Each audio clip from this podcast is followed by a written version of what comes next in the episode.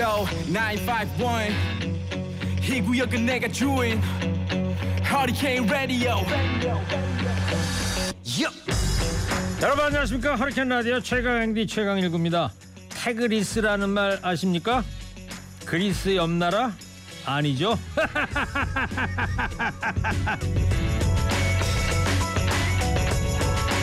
김땡땡 선수 2루에서 태그아웃 됐습니다 야구 중계 항상 듣는 장면이죠 태그 수비수가 글러브로 공을 잡은 다음 공격수 몸에 갖다 대는 일이죠 그럼 tagless 뭔지 아시겠죠?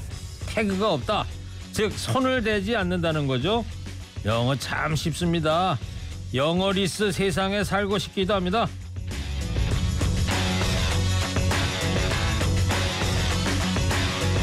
지하철 버스 탈 때 스마트폰을 단말기에 갖다 대면 찍 소리 나면서 승하차 가능하지 않습니까?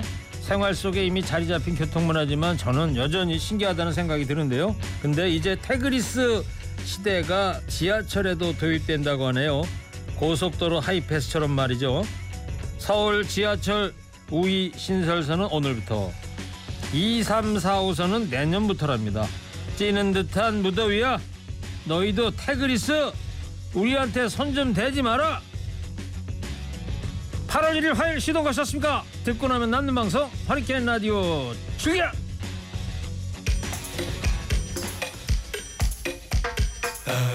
7044님께서 현재 36도입니다. 아 시원한 노래 한 곡 듣겠습니다. 비치 보이스 해변의 소년들이죠. 코코모.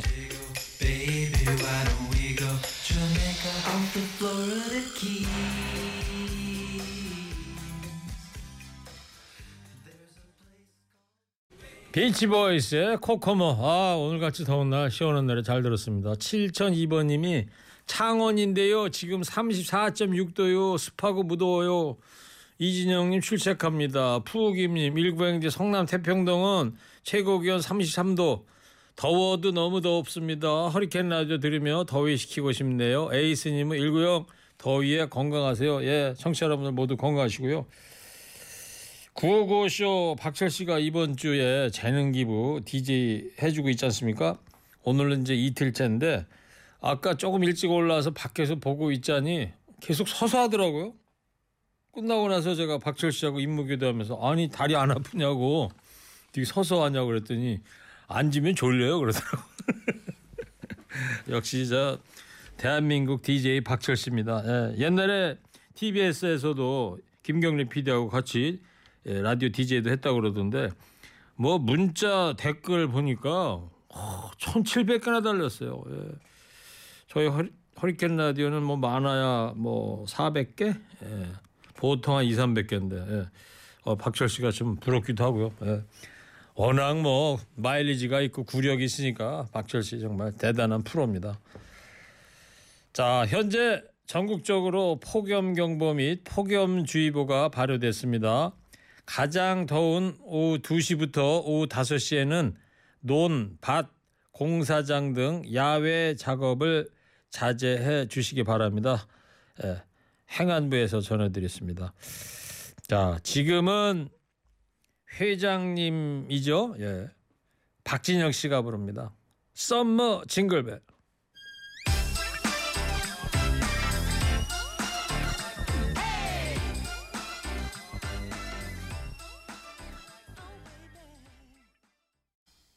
네, 노래 잘 들었습니다. 다시 한번 말씀드리겠습니다. 현재 전국적으로 폭염 경보 및 폭염주의보가 발효됐습니다. 가장 더운 오후 2시부터 오후 5시에는 논, 밭, 공사장 등 야외 작업 자제해 주시 기 바랍니다. 농촌에서 온열 질환 사망자가 발생했으니 시설하우스나 야외 작업 시 통풍이 잘 되는 작업복 착용, 충분한 물 섭취, 휴식 시간 짧게 자주 가지기 등 폭염 대비 철저히 하시기 바랍니다. 외출 시에는 가볍고 헐렁한 옷을 입고 모자나 양산을 착용하고 물을 휴대하여 주시기 바랍니다. 현기증, 메스꺼움, 두통 등의 증세가 있으면 시원한 장소를 이용하여 휴식 취하여 주시기 바랍니다. 이상 행정안전부에서 알려드렸습니다. 7279님께서 일구형 용인인데요. 35도요. 쓰러지기 일보 직전이에요. 아유 조심하셔야 합니다. 지금 시각 2시 17분입니다.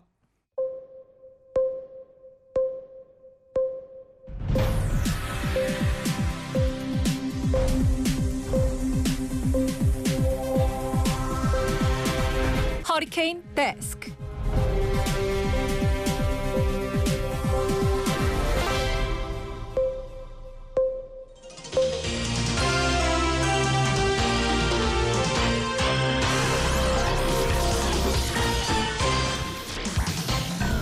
먹고 살기 힘들어도 지나치면 안 되는 세상 소식 전해드립니다. 허리케인 데스크. 첫 번째 소식입니다. 정부가 최근 결혼할 때 양가 부모가 최대 3억 원까지 세금 없이 증여할 수 있게 하는 세법 개정을 발표했죠.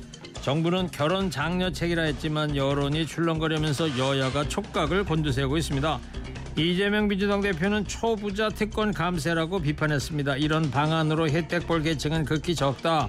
많은 청년에게 성실감, 소외감을 줄 것이라고 지적했습니다. 반면에 국민의힘 박대출 정책위 의장은 결혼하는 자녀에게 각각 최대 1억 5천만 원까지 주는 양가가 초부자인가 이러면서 신혼부부 갈라치기라고 반박했습니다. 시민 반응도 엇갈립니다.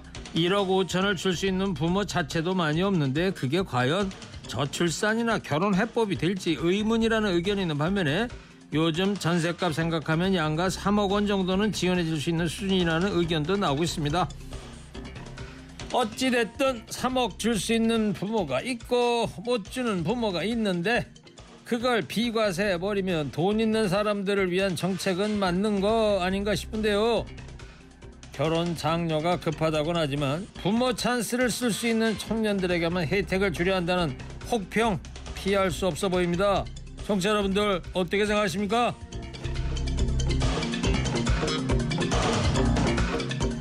국토교통부가 철근을 빼먹은 LH 아파트 15군데 명단 공개했습니다. 공공주택이라서 당연히 안전할 것이라고 믿었던 해당 아파트 주민은 분노를 감추지 못하고 있습니다. 근데 입주민에게 제대로 된 설명이나 논의도 없이 몰래 보강 공사를 하는 곳이 있어서 분노를 더욱 부채질하고 있는데요.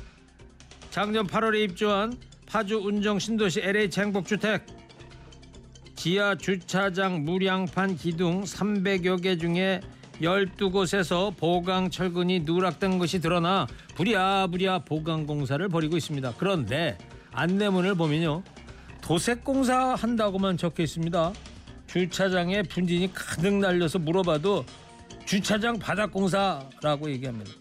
관리사무소는 몰랐다고 발뺌하고 뒤늦게 관련 설명회를 연다는 안내문을 붙였지만 역시 철근 누락 이야기 없습니다.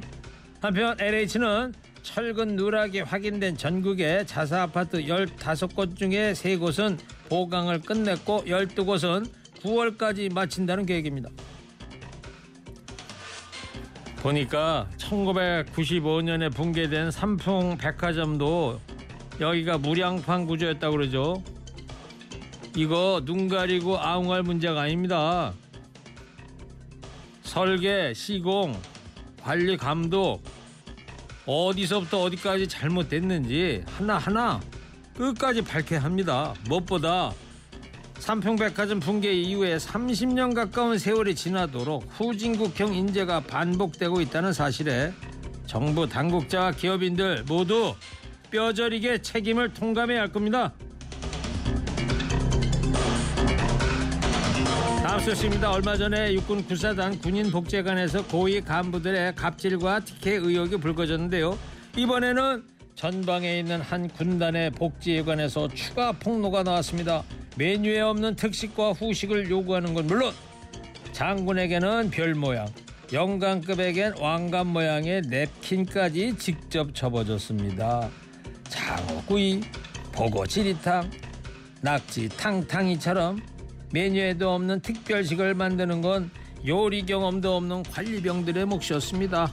육군본부에서 회관병들을 상대로 면담을 하러 나온다고 그러자 점검에 앞서 병사들을 압박했다는 의혹도 제기됐습니다. 간부가 병사들을 집합시켜 입조심해 우리는 잘못이 없다 주의를 줬다는 겁니다. 육군은 이번 의혹과 관련해서 현재 특별 점검팀이 실태 조사를 진행 중이라고 설명하고 있습니다. 우리가 낸 세금으로 우리 아이들을 노예처럼 부리고 있었네요. 병사들을 마음대로 아무 일에나 갖다 쓸 수 있다는 인식부터 버려야 합니다. 도로를 무단 횡단하던 보행자를 친 운전자가 판사에게 사고 영상을 한 번만 봐달라고 애원했지만 시간이 없다는 이유로 결국 받아들여지지 않았습니다. 문제의 사고 영상을 보면 주행 신호로 바뀌고 몇 초 뒤에 차량이 천천히 출발합니다. 그런데 뒤늦게 횡단보도를 건너던 보행자가 차량 왼쪽 뒤편 중앙 분리봉을 넘어 뛰어오다 부딪혀 버립니다. 이 사고로 운전자는 경찰로부터 범칙금 부과를 통보받았는데요.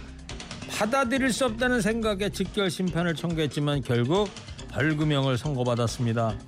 운전자가 한 번만 봐달라고 사정했지만 판사가 시간 없다면서 끝내 안 본 영상 몇 초짜리인지 아십니까? 36초짜리였습니다. 판사가 하는 일이 증거 자료를 토대로 잘잘못 가리는 거 아닙니까? 근데 시간이 없다. 이거 직무유기 아닌가요? 이럴 바엔 자기 할 일 척척 해내고 공평하고 불평도 안 하는 AI 판사가 낫겠습니다. 마지막 소식입니다. 워싱턴 포스트가 폭염으로 힘든 여름날의 더위 탈출 비법 중에 하나로 한국식 찜질방을 소개해서 화제를 모으고 있습니다. 워싱턴 포스트는 40달러만 내면 낮부터 밤까지 한국식 사우나 이른바 찜질방에서 하루를 보낼 수 있다. 입장객들은 다양한 건식 사우나를 비롯해 온탕과 냉탕을 즐길 수 있다. 이렇게 전했습니다. 이어 추가 요금을 내면 마사지를 비롯해 한국식 불고기와 밥, 음료도 즐길 수 있다고 설명했는데요. 이 매체가 특히 피서용으로 추천한 곳은 냉방 cold room이었습니다. 냉방과 따뜻한 온탕을 오가면 원기가 회복된 것 같고 훨씬 더 숙면을 할 수 있다고 조언했습니다. 이 밖에 워싱턴 포스트 칼럼니스트들의 더위 나기 비법에는 아이한테 수영 가르치기, 더위에 대해 불평 그만하기, 냉동칸에 머리 넣기, 아이스크림 만들기, 현관 앞 그늘에서 휴식하기 등이 있었습니다. 이 워싱턴 포스트가 뭘 좀 아네요. 시원한 에어컨 바람 앞에서 얼음 덩덩 띄운 식혜 한 그릇이면 천국이 따로 없죠. 오늘도 덥습니다. 여러분의 더위 나기 비법은 어떤 것들이 있습니까?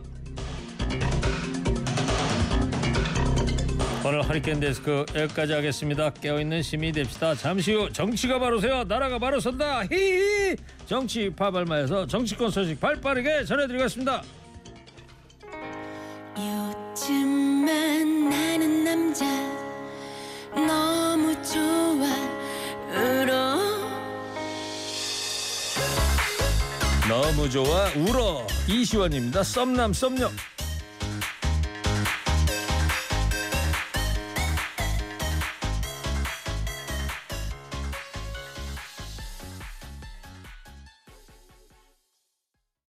TBS 캠페인 우리의 일상에 편리함을 더해주는 배달 서비스. 그러나 배달 노동자들의 마음은 편하지 못합니다. 음식 냄새나니 화물 엘리베이터를 타라는 말. 학교 다닐 때 공부 잘했으면 이런 일 하겠냐라는 말. 초인종을 한 번만 더 누르면 가만 안 두겠다는 말. 이런 폭언과 혐언을 그들이 아닌 내가 들었다면 어땠을까요? 마음에 상처를 내는 감정 노동. 이젠 멈춰야 합니다. 이 캠페인은 TBS 안전보건공단 안전한 이륜차 문화를 선도하는 오너스와 함께합니다.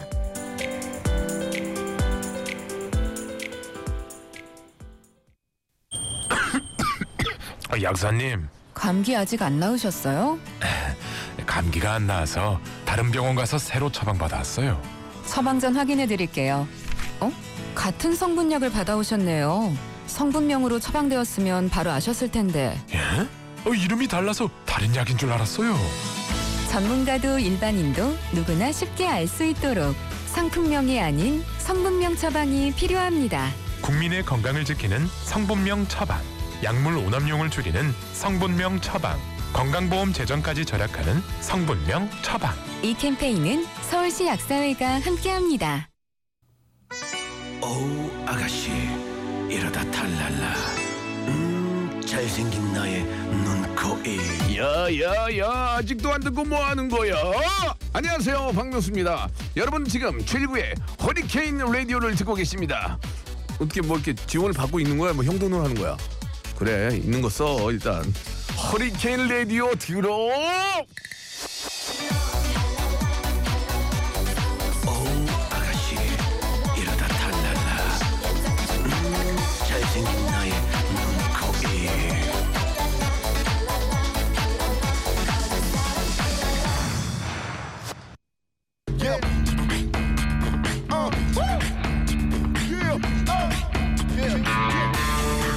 정치가 바로 서야 나라가 바로 선다.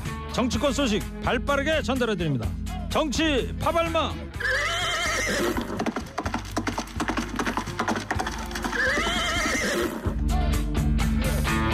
섭씨 35도의 폭염을 뚫고 파발마 두 분 막 도착했습니다. 먼저 지치지 않는 땡벌 봉버러 봉봉 봉봉봉 이 분은 안 지칩니다. 최진봉 성공회대 교수입니다. 네 안녕하세요 최진봉입니다 저도 봉침 많이 갖고 아, 왔죠. 그럼요 늘 갖고 다닙니다 만두는 쉽니다 이어서 나는 봉침보다 만두가 좋다. 평동계 올드보이.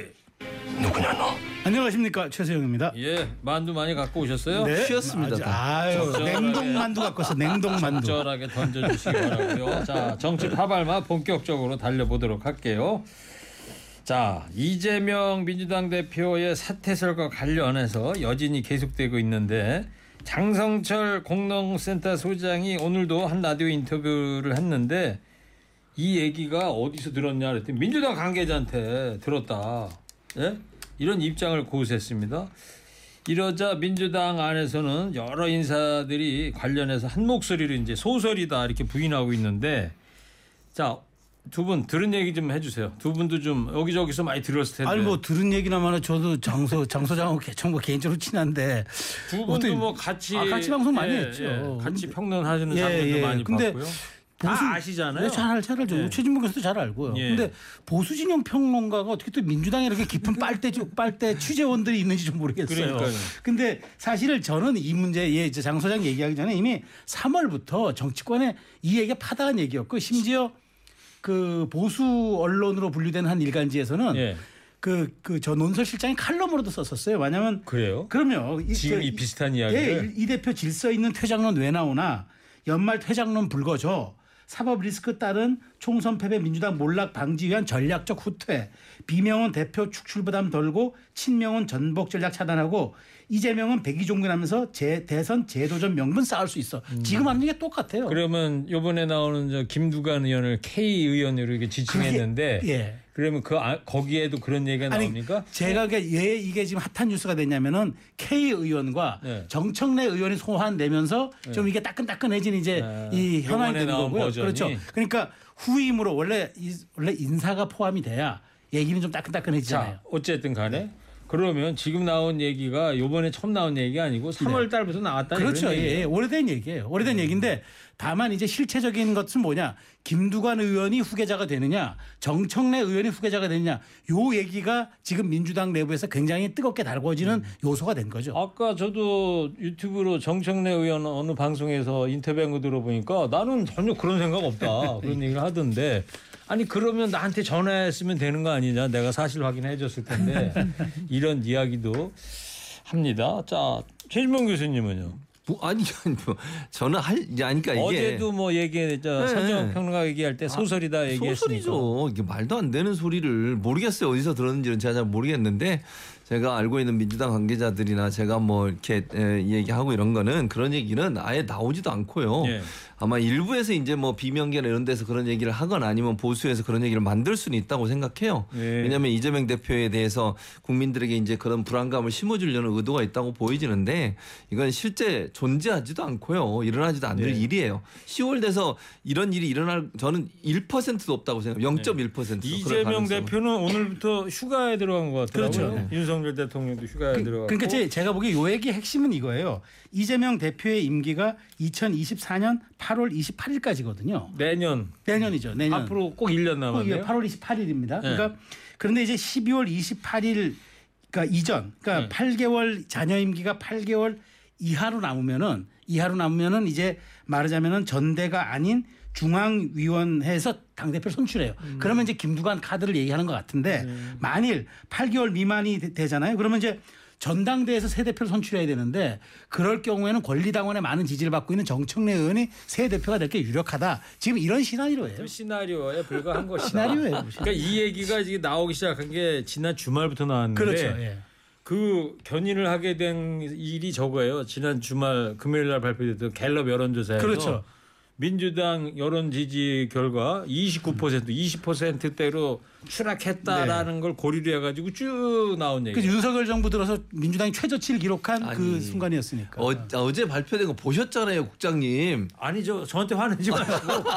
아니 그러니까 갤럽 여론조사 그렇게 나왔죠. 어제 리얼미터는 반대로 나왔어요. 민주당이 8% 앞서는 걸로 나왔어요. 예, 예, 예. 그러니까 하나의 여론조사 가지고 뭐 민주당이 최저치다 이런 얘기 하는 건 타당하지 않고요. 네. 여러 여론조사를 봐야 된다고 보고 이런 얘기를 만드는 것도 저는 민주당 이재명 대표에 대해서 뭔가 안 좋은 이미지를 만들려는 의도가 있다고 생각해요. 이런 의도가 있어서 누군가 뭐 모르겠어요. 처음 얘기한 사람이 직접 들은 건지 아니면 누군가를 통해 들었을 거 아니에요? 그 들은 사람이 누군지 모르겠지만 이런 얘기를 자꾸 퍼뜨려야 이재명 대표를 흔들 수 있는 거잖아요. 그런 의도로 만들어진 얘기지 실제로 일어날 가능성은 0.1%도 없다니까요. 네, 거기까지 저희 정리를 하는 걸로 할게요. 두 분의 생각은 하여튼 소설이다. 예, 이런 걸로 정리를 하고 공연호 청취자께서 최진봉 교수님 예. 지각은 오늘 면하셨네요. 날이 더워서 봉침이 힘들어 보이셔요. 크크. 어. 그래도 네. 봉침은 녹슬지 않았죠? 아 전혀 녹슬지 않았죠. 야, 뭐 저는 35도 됐다고 봉침이 슉저 아이, 처진다거나 만두가. 그러죠, 만두가. 봉침은 봉침은 저기 녹슬 뭐. 녹슬진 않았는데 예. 무뎌졌지. 뭘 무뎌져요? 한번 맞아볼래요? 한번 약침을 한번 맞아볼게요. 자, 청취자 여러분 두 분 방송 듣다가 의견이 있으신 분들 문자 주시 기 바랍니다. 좋으면 좋다, 싫으면 싫다. 샵 연구일 문자로 보내주시기 바랍니다. 자, 이 여기까지 하고요.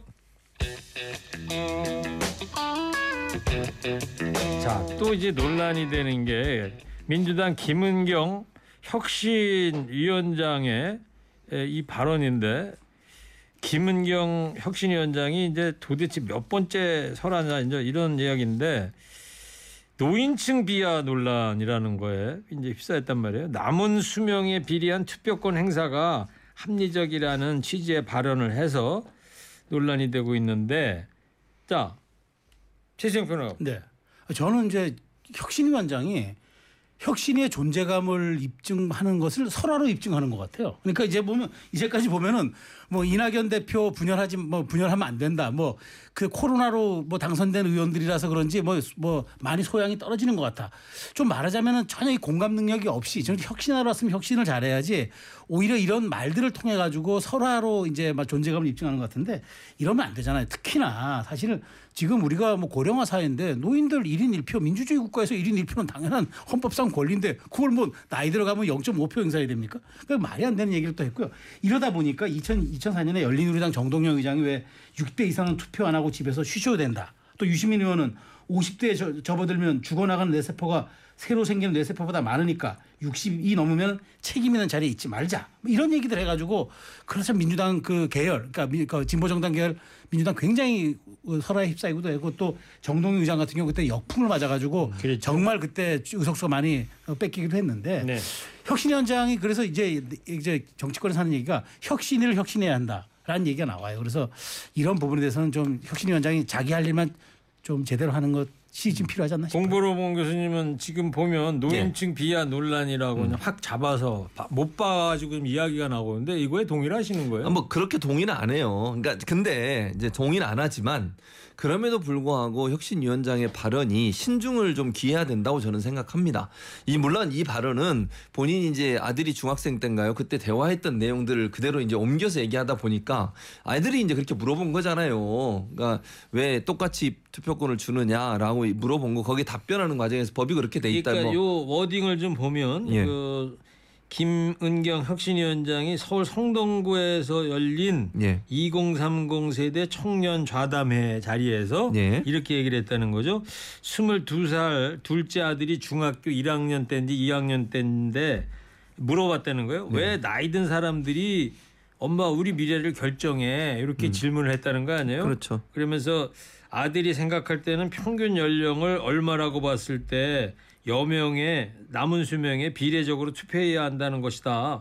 이렇게 얘기를 했다는 거죠. 그렇죠. 네. 그러니까 그 얘기 이제 질문을 하니까 답변하는 과정에 그거 참 합리적이다. 네, 그렇게 얘기를 또. 했고 이제 그러나 법은 이렇게 돼 있으니까 1인 1표가 되는 거다라고 설명을 했다는 걸 옮겨서 얘기한 거. 근데 저는 이게 어쨌든 이렇게 얘기를 하게 되면 논란이 일 수 있는 충분한 여지가 있는 거잖아요. 네. 의, 의도와 관계없이. 조금이라도 하면은 역사가 증명해지는 저 최수영 평론가 네, 사례를 네. 든 경우처럼. 네, 그래서 이런 말을 안 해야 된다고 저는 생각해요. 굳이 하지 않아도 될 말을 왜 꺼내냐는 거예요. 그리고 저는 뭐 타 방송에서 제가 얘기했습니다만 혁신위원장이 방송 출연을 좀 줄였으면 좋겠어요. 전화 최수영 평론가 늘리면 좋겠고요. 네. 근데 왜냐하면 혁신위원장이 사실 혁신 관련된 거 말고도 민주당 관련된 걸 너무 많이 말을 해요 지금. 그러니까 이것도 지금 뭐, 네. 혁신과는 직접적인 연관이 없는 거잖아요. 혁신위원회는 비대위가 아니에요. 비대위는 대표를 대신하는 거지만 혁신위원회 혁신만 하는 거예요. 근데 자꾸 언론에 나오셔가지고 이 얘기 저 얘기 하다 보면 또 민주당 관련된 뭐 이- 이낙연 전 대표 문제도 물어보게 될 거고 이것도 지금 이렇게 물어보다 보니까 생방송에서 그냥 말이 나오다 보니까 실수를 하는 거잖아요.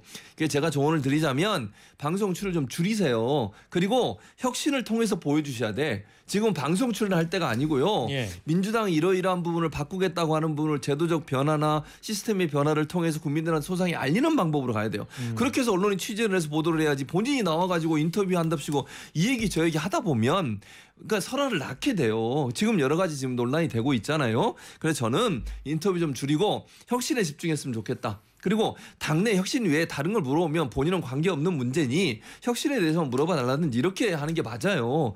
온갖 민주당 관련된 모든 얘기를 다 본인이 답변하다 보면 네. 본인의 업무와 관계없는 것도 얘기하게 되는 거 아니겠습니까? 네. 그래서 그런 부분들은 좀 줄였으면 좋겠다는 이에 생각입니다. 대해서 이제 김은경 위원장의 얘기는 그거예요. 1인 1표라는 민주주의의 기본 원칙이다. 아들이 중학생 시절에 낸 아이디어를 소개한 건데 이 발언을 왜곡하는 게 구태다. 어? 구태 프레임이다. 이런 얘기를 했습니다. 여기 어떻게 아, 납득이 됩니까? 아, 저는 제가 그김 위원장의 그 정말 선의를 100번 이해해서 자 그러면 젊은 층의 투표를 독려하기 위해서 얘기를 했다고 100번 양보해서 하더라도 이, 발, 이 발언이 저는 왜 고약하냐면은 예를 들어서 노인들이 젊은 층에 비해서 어, 어떤 생리적으로 어떤 좀 능력이 떨어진다 뭐 또 뭐 올라간다 이런 어떤 학술적인 토론에서 했던 얘기라면 제가 그래도 그나마 이해돼요. 근데 이게 민주당 혁신을 책임진 책임자로서 2030 세대의 간담회에서 한 얘기예요. 말하자면은 의도를 갖고 한 거예요. 말하자면 이게 미래 세대와 노- 노인 세대의 갈라치기라든가 세대 간 갈등도 유발할 수 있는 그런 이야기예요. 이런 민감한 이야기를 우리 최 교수님 말씀처럼 아무런 혁신과 관련이 없이 이런 혁신위원장이라는 막중한 위치를 어찌 가지고 얘기하는 게 이게 맞는 말이죠. 청년 유권자들을 향한 구애일 수도 있었던 그렇죠. 저는 백번 양보해서 그렇게 해도 그건 안 된다는 거죠. 이게 잘못하면 미래 세대와 우리 저 노인 세대를 갈라치게 하는 거잖아요. 예.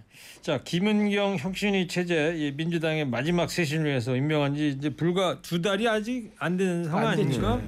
이 설화 하나로 온전히 동력을 잃은 것은 아니겠지만 힘이 좀 빠지는 건 사실일 텐데 자 최진봉 교수도 아까도 앞으로 김은경 혁신위원장이 어떻게 해 나가야 된다 말씀을 하셨는데 앞으로 민주당 혁신이 예. 어떤 역할을 하게 될까요? 그러니까 저는 다른 거 다 내려놓고 혁신만 하세요. 혁신만.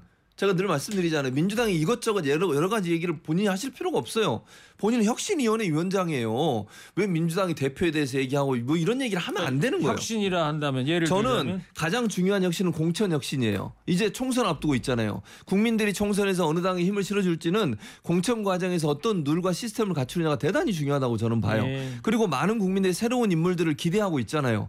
기존에 오래 했던 분들 좀 그만하시고 새로운 인물들 좀 들어와서 또 청년 정치뿐만 아니라 뭐 나이가 많더라도 최수영 평론가처럼 한 번도 안 해본 분 이런 분들이 들어가서 좀 활동하면 좋잖아요. 제가 왜 나와요? 지수영 평론가 나이를 또 얘기하니까 너무 의문의 의문의 일패네. 의문의 일패는 제 소망입니다. 어쨌든 그런 그러니까 새로운 인물들이 들어가서 좀 개혁적인 모습을 보이기 위해서는 공천 룰 바꿔야 돼요. 지금의 공천 룰 민주당 공천 룰은요 현역에게 유리하게 돼 있어요. 현역에게 유리하게 돼 있는 공천 룰을 가지고 어떻게 새로운 인물이 들어올 수 있겠습니까? 이런 것 좀 개혁하세요. 의원들이 반대하더라도 그런 거 하라고 혁신 인정 시켜드린 거 아닙니까? 예. 그럼 거기에 좀 집중해서 하는 게 좋겠고 다른 일은 좀 좀 관심을 좀 끄셨으면 좋겠어요. 그래서 공천들을 바꾸는 일에 접- 집중했으면 좋겠습니다. 저는 예. 사실 뭐 한마디만 말씀- 말씀드리면 저는 혁신을 기대하지 않았어요. 왜냐하면 이 혁신이가 진짜 본질적인 민주당의 리더십의 얘기, 정체성의 얘기, 지지 기반의 얘기를 돌파하는 그런 혁신을 보여주는 게 아니라 잠깐 이재명 제- 대표 체제가 너무 흔들리니까 이것을 좀 보완해주고 봉합하려는 그런 이제 보완제 차원에서 등판한 혁신이기 때문에 저는 그냥 존재감 없더라도 그냥 잘 이 시기만 그냥 끌어줬으면 하는 생각이었는데 심지어는 그것도 안 되는 거예요. 지금 보니까 오히려 설화를 인해서 이걸 왜 이런 지도부를 구성했냐고 지금 지도부에 오히려 부담을 주는 혁신이 돼버려서 참 혁신을 혁신해야 되는 이 난감한 상황 참 머리 아프시겠습니다. 알겠습니다. 자, 7279님께서 진봉이 형 우리 애가 집이 봉씨 집안이라 형님이 꼭 가족같이 보여요. 본 교수는 저 성이 봉이. 아니고 최씨입니다. 저 최씨인데요. 4432님 최주봉 짱짱이에요. 최주봉. 최, 최주봉 씨 배우. 쿠웨이트바.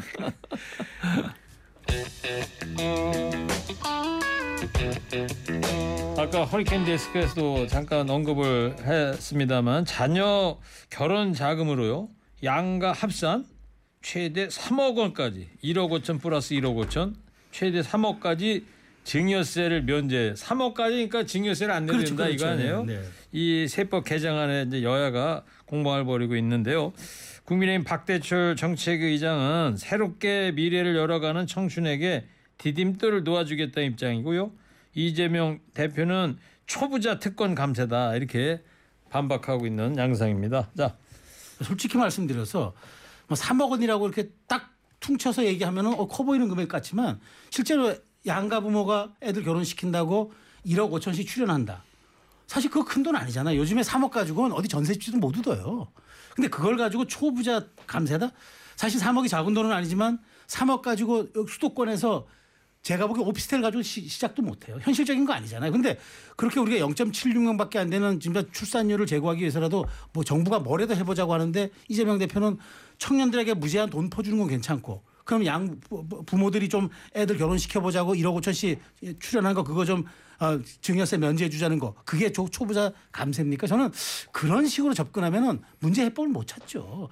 책임 있는 여당 야당 대표라면 좀 이런 거에 대해서 좀 대승적으로 좀 받아들여야지.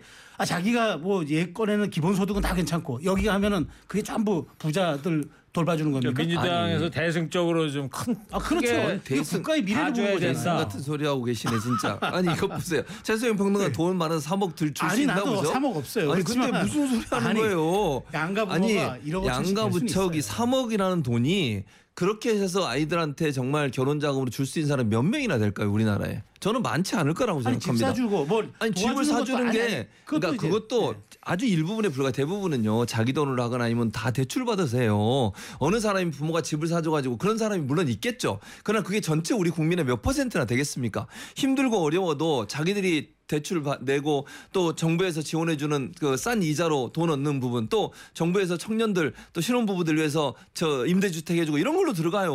3억 받아가지고 집 살 수 있는 사람이 몇 명이나 되겠냐고 아니, 대체. 그러니까 업득 3억 가지고도 안 된다니까. 아니 그러니까 내 말은 부모가 조금 증여세를. 그러니까 도와주더라도 3억이나 되는 돈을 얻- 네, 도움을 받을 만큼의 집안이 그렇게 많지 않아요 퍼센테이지로 따지면. 그러니까 그 몇 퍼센트 아주 소수의 사람들을 위해서 증여세를 면제해 줄 게 아니라 그냥 아까 퍼 준다고 얘기했는데 퍼주는 게 아니고 정부가 그 저출산 대책을 마련하기 위해서는 이런 몇 퍼센트 아주 소수의 사람들을 위한 정책을 낼게 네. 아니라 전체 청년들 힘들고 어려운 사람들을 위해서 도와줄 수 있는 지원할 수 있는 정책을 만드는 게 필요해요. 또 그 과정의 일환이잖아요. 아니. 말하자면은 이걸로 정부 우리가 저- 결혼 대책이라든가 출산 장려라든가 되지 않은 걸 알지만 그럼에도 불구하고 이런 작은 시도라도 해야 그게 디딤돌이 되고 그다음에 연결해 주는 지점이 되는 거지. 그럼 아무것도 안 하고 있어요. 아니 아니 아무것도 안 하는 게 아니잖아요. 정부가. 소수의 사람을 위한 혜택을 만들지 말고 솔직히 소수가 전체 아니라니까요. 예. 뭐 소수라니까 자, 전체 청년들을 할게요. 예. 위한 도움을 줄 수 있는 정책을 자, 자, 만들으라는 예. 거예요. 자, 결국 이번 음. 이법 개정도 저출산 저출생을 좀 해결해 보자는 건데 기사를 댓글 보면요. 이 너무 정치적 프레임으로 서로 공방만 한다면서 정치권을 향해서 비판의 목소리가 높습니다. 뻔한 이야기 같지만 정치권에서 어떠한 대책을 내놔야 한다고 보십니까? 최시영 변호사님? 저는 지금 우리가 할 수 있는 일은 다 해야 된다고 봐요. 그러니까 지금 뭐 사실 그 돌봄이 그러니까 우리 이제 육아를 좀 또 하기 위해서 필리핀에서 육아 도움이 막 이제 들어오고 그다음에 우리가 정부가 할 수 있는 일들은 정말 다 해보는 거예요. 그런데 여, 여기도 거의 일환인데 저도 청년들 자립해서 기본소득 주는 건 좋아요. 그러니까 자기가 하는 건 옳고 남이 하는 건 안 되냐는 얘기예요. 그러니까 이재명 대표가 하는 기본소득도 우리가 검토를 해보고 그것도 예산에 좀 반영하고 이것도 반영하고 해서 어쨌든 젊은이들이 돌파구를 열어주는 우리가 이른바 좀 말하자면 그 그들이 좀 결혼할 수 있는 여건을 만들어주는 환경을 조성하는데 예. 우리가 뭐 앞장서야죠. 정부 여당이 하는 일이 그거 아닙니까? 지금 유튜브로 실시간으로 올라오는 청취자분들 댓글 보면 1억 5천 아, 한쪽 집에서 1억 5천 양쪽 3억 이거는 진짜 우리한테는 너무 큰 금액이다. 이런 의견들이 주류를 그러니까 최수영 평론가는 뭐 그렇게 자, 가능하다고 자, 하는데 네. 일반적으로 보면 정말 그렇게 3억이나 되는 돈을 양가집에서 받을 수 있는 사람은 극히 소수에 불과해요. 소수에 불과한 사람들을 위한 정책을 펴가지고 어떻게 저출산 문제 해결이 되겠습니까? 모든 사람 거의 대부분의 청년들이 함께 도움을 받을 수 있고 혜택을 받을 수 있는 정책을 만들어야 돼요. 그게 말씀드린 것처럼 뭐 퍼주기라고 자꾸 얘기해 퍼주기가 아니고 그러니까 나도 그 청년들을 위한 다양한 정책 예를 들면 뭐 주택 문제 그다음에 육아 문제 보육 문제 그다음에 결혼 자금 문제 이런 문제들이 해결될 수 있는 시스템을 만들도록 노력하 는 게 필요하고 몇몇 사람들 아주 소수의 사람들과 퍼센테이지를 위해서 무슨 정책을 쓰는 것은 효과도 없을 뿐만 아니라 그냥 그것은 저 충분히 돈이 있는 사람들한테 또 다른 혜택을 주는 그런 부작용을 낳을 수 있다는 점을 좀 알았습니다. 이거 하나는 확실할 것 같아요. 가정이 어느 집이든 음, 결혼할 때 자녀들한테 양가해서 3억씩 음. 모든 국민이 줄 수 있는 여건만 된다면 이런 논란 자체가 필요 없는 건데 말이죠. 자 여기까지 하고요. 두분 마지막 한 줄 평 듣겠습니다. 증여세 3억 원까지 면제해 주자는 여당의 정책에 대한 두 분의 한 줄 평을 듣도록 하겠습니다. 자, 봉보로봉 교수님부터 해주세요. Three, two, one. 일부를 위한 게 아니라 전체를 위한 정책을 좀 만드세요. 나쁜 남자라는데 두 분이 지금 헤드폰을 안 끼고 있어 껴가지고 뭐안 들립니다. 자 이어서 최수영 평론가 해주세요. Three, two, one. 정부는 할 수 있는 한 모든 일을 다 해야 합니다. 최선을 다하십시오. 이게 무슨 소리야? 이게 무슨 이게 소리야? 무슨 소리냐. 자 수고들 하셨습니다. 정치 파발마 지금까지 최수영 평론가 최진봉 교수였습니다. 두 분 감사합니다. 감사합니다. 오늘 끝곡은 김경래 PD가요 봉보로봉 교수님을 위해서 특별히 준비했답니다.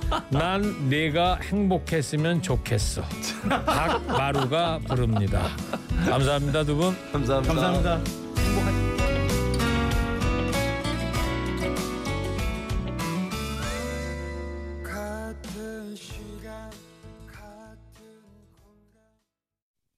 TBS 캠페인 제가 문과 졸업생인데 취업 준비하다가 IT 쪽 일을 해보고 싶은 거예요.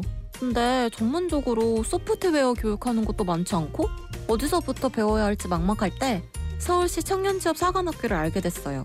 여기는 클라우드나 핀테크 같은 전문 교육도 무료로 배울 수 있고 교육받는다고 취업까지 되겠어? 했는데 자기소개서랑 면접 지도에 일자리 매칭까지 해줘서 지금은 제가 원했던 IT 회사에서 일하고 있어요. 서울을 당신의 마음에 맞춥니다. 자세한 관련 문의는 120으로. 이 캠페인은 동행매력특별시 서울시와 함께합니다. TBS 기상정보입니다. 오존 농도가 나쁨 이상인 날에는 호흡기와 눈 건강을 위해서 낮 시간대 바깥 활동을 줄이시는 게 좋습니다.